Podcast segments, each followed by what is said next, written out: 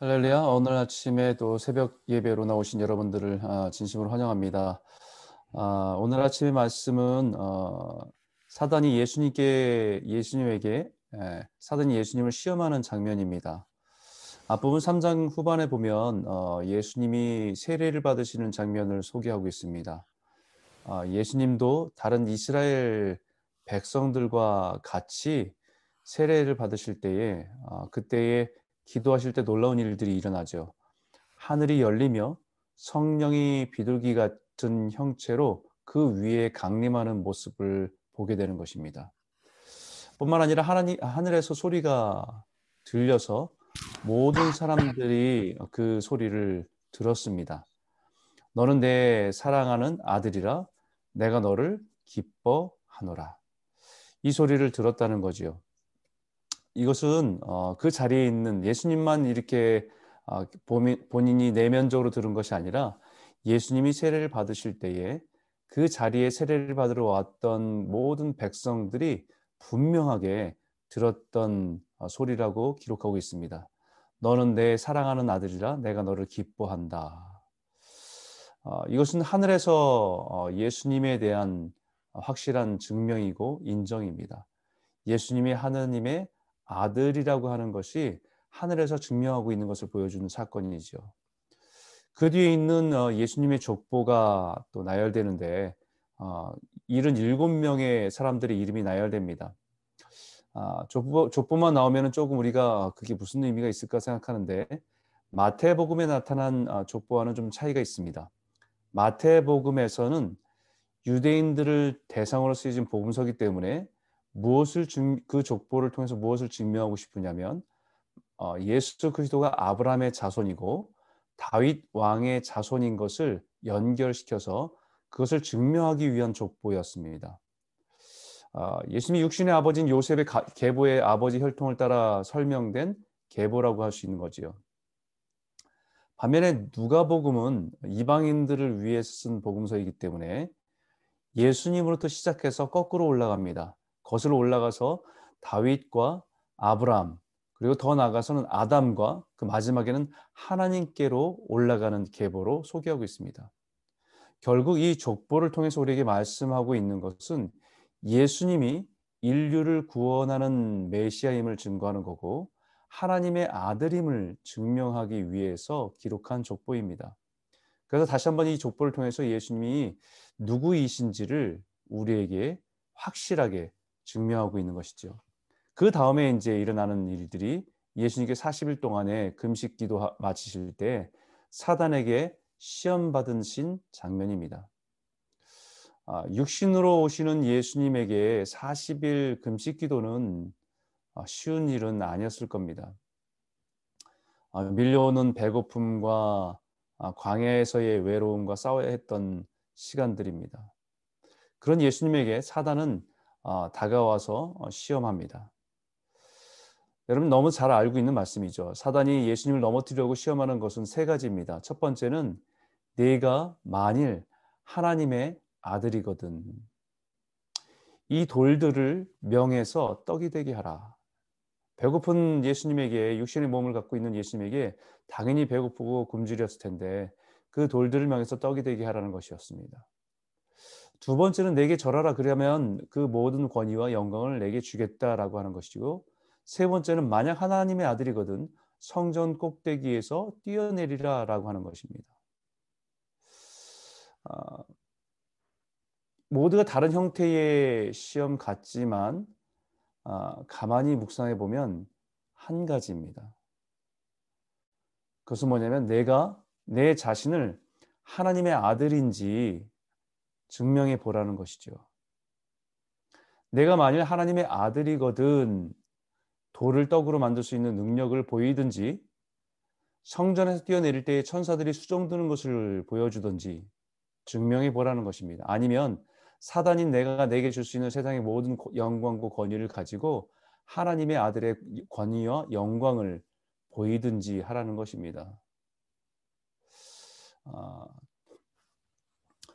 아, 저 같으면 확 그냥 실력을 보여주어서 뭐 기적을 행하시든지 하나님 무서운 명령하시든지 하나님의 아들임을 증명해 보이고 다시는 그런 질문이나 시험을 하지 못하게 했을 것 같습니다. 그러나 예수님은 자기가 하나님의 아들임을 사단에게 증명해 보이려고 애쓰지 않습니다. 오히려 자신이 지켜야 할 사명을 감당하기 위해서 하나님의 말씀으로 사단을 향해 선포하고 있는 모습을 우리에게 보여주고 있습니다. 돌을 가지고 떡을 만들어 보라고 하는 그 어, 도전에 대해서 기록된 바 사람이 떡으로만 살 것이 아니다라고 말씀하셨고 내게 절하면 모든 영광과 권위를 다 주겠다라고 하는 것에 대해서는 기록된 바 주 너의 하나님께 경배하고 다만 그를 섬기라라고 하셨고 성전에서 뛰어내리라고 하는 것에 대해서는 주 너의 하나님을 시험하지 말라고 하였습니다. 이미 성경에 기록된 말씀으로 사탄의 유혹을 물리치시는 모습을 우리에게 보여주고 있는 것이죠. 저는 이 말씀을 우리가 개인적으로 묵상하면서 한 가지 아, 깨닫게 되는 것은 아, 우리의 인생을 살면서 끊임없이 자기 존재 가치에 대해서 확인하고 싶어 하는 욕구로 살아가고 있는 우리들의 모습을 보게 됩니다. 사람에게 있어서 자기 존재에 대한 가치 인정은 매우 중요한 것이지요. 어, 내가 어떤 사람인지 늘 확인하고 싶어 하고 증명하고 싶어 합니다. 이것은 인간 본질의 욕구입니다. 어, 젊을 때는 자신의 젊음과 열정과 힘을 다해서 자신이 하고 싶은 일들을 성취함으로 자신의 가치 있음을 증명해 보이고 싶어 합니다. 그래서 잠시 젊을 때 착각에 빠질 수 있는 함정은 자신이 가지고 있는 것이 자신을 보다 더 가치 있는 사람이라고 증명하는 것 같아 보이는 그런 함정에 우리는 쉽게 빠집니다. 좋은 차, 명품차를 타고 다니고 화려한 곳에 살고 명품 옷을 입고 있으면 자신이 마치 좀 대단한 가치가 있는 사람이 된 것으로 착각하며 살아가기가 쉽습니다. 또한 자기의 인생의 목적을 세우고 그 목적을 위해서 열심히 일하다가 자신의 이름 뒤에 수식된 그 단어 어, 거기에 붙는 우리 직함이든지 아니면 어떤 아, 붙는 이름들 뭐 목사든 의사든 뒤에 붙는 어떤 수식어가 아, 자기가 자기의 가치를 인정해 주는 어, 것으로 착각하며 살아갑니다. 아, 그런데 우리가 나이가 들어가면서 느끼는 것은 어, 자신의 삶의 한계를 하나하나 느끼게 된다는 거지요. 경제적인 부분에서도 한계를 느낍니다. 어, 예전에 젊을 때와 같이 열심히 일해서 뒤를, 뒤를 돌아보면 아쉬움이 많이 남습니다. 어, 젊은이들이 밀려, 젊은이들에 의해서 밀려나는 것도 또 두려움으로 작용될 때가 있죠. 육체적인 부분에 대해서는 또 한계를 느낍니다. 예전에는 며칠을 밤을 새워도 어, 끄떡이 없었는데 이제는 하루만 밤을 새도 며칠 후유증을 어, 앓게 되는 그런 한계를 느끼게 됩니다. 육체적인 부분에서 점점 약해지는 자신을 인정하고 싶지 않지만 또 이것을 사람들은 어, 그것을 인정받고 싶어서 자신의 존재감을 확인하려다가 자칫 잘못해 가정의 위기를 맞기도 하는 일들을 보게 됩니다. 또한 생각하는 것도 점점 어, 굳어져 갑니다. 왜 우리가 유연성이라고 그러죠. 몸도 어, 또 생각하는 것도 유연 폭넓게 자기의 사고나 이런 것들이 넓게 넓게 또 다른 사람의 입장과 생각들을 받아들이고 하는 것이 유연성인데 그것이 몸, 몸만 굳어져 가는 것이 아니라 사고도 생각도 굳어져 가서 고집스러워지는 것도 우리의 모습들 안에 발견되어지는 겁니다. 그러다 보니까 사람들은 참 인정에 목말라 합니다. 어, 사람들에게 있어서 자기 존재감, 또 자신에 대한 가치 인정을 받기를 원하지요. 가정에서든 교회에서든 사회에서든 이민 목회를 하면서 느끼는 것은 이민 사회에서 이 욕구가 더 강하다는 것을 어, 느끼게 됩니다. 왜냐하면 어, 우리가 살았던 어, 나라에서는 조국에서는 얼마든지 자신의 언어나 자신의 모든 것을 통해서 표현해낼 수 있지만 우리가 살아가는 이민 사회에 살아가면서는 우리가 우리 자신들을 표현하고 증명받는 데는 참 여러 가지로 한계가 있다는 것을 깨닫기 때문에 더 자신의 존재를 어, 또 인정받고 싶어하는 욕구가 더 강한 것 같습니다. 아, 우리가 소수민족으로 이 땅 가운데 살아가고 있는 존재이기 때문에 또 그런 욕구가 더 강할 수밖에 없죠. 아, 그러나 오늘 본문을 묵상하면서 예수님의 모습을 보면서 한 가지 깨닫게 되는 것은 예수님은 하나님의 아들이시면서 그것을 증명하기 위해서 애쓰지 않으신다는 겁니다. 사람들의 인정에 목말라 하지 않으셨다는 거지요. 누가 인정해 주든 안, 아, 아니든 하나님의 아들임을 분명히 알고 계셨고 세례 이미 세례를 받으실 때 모든 사람들 앞에서 성령이 비둘기 같이 임하고 하늘에서 너는 내 사랑하는 아들이라. 내가 너를 기뻐하노라. 라고 하는 선언.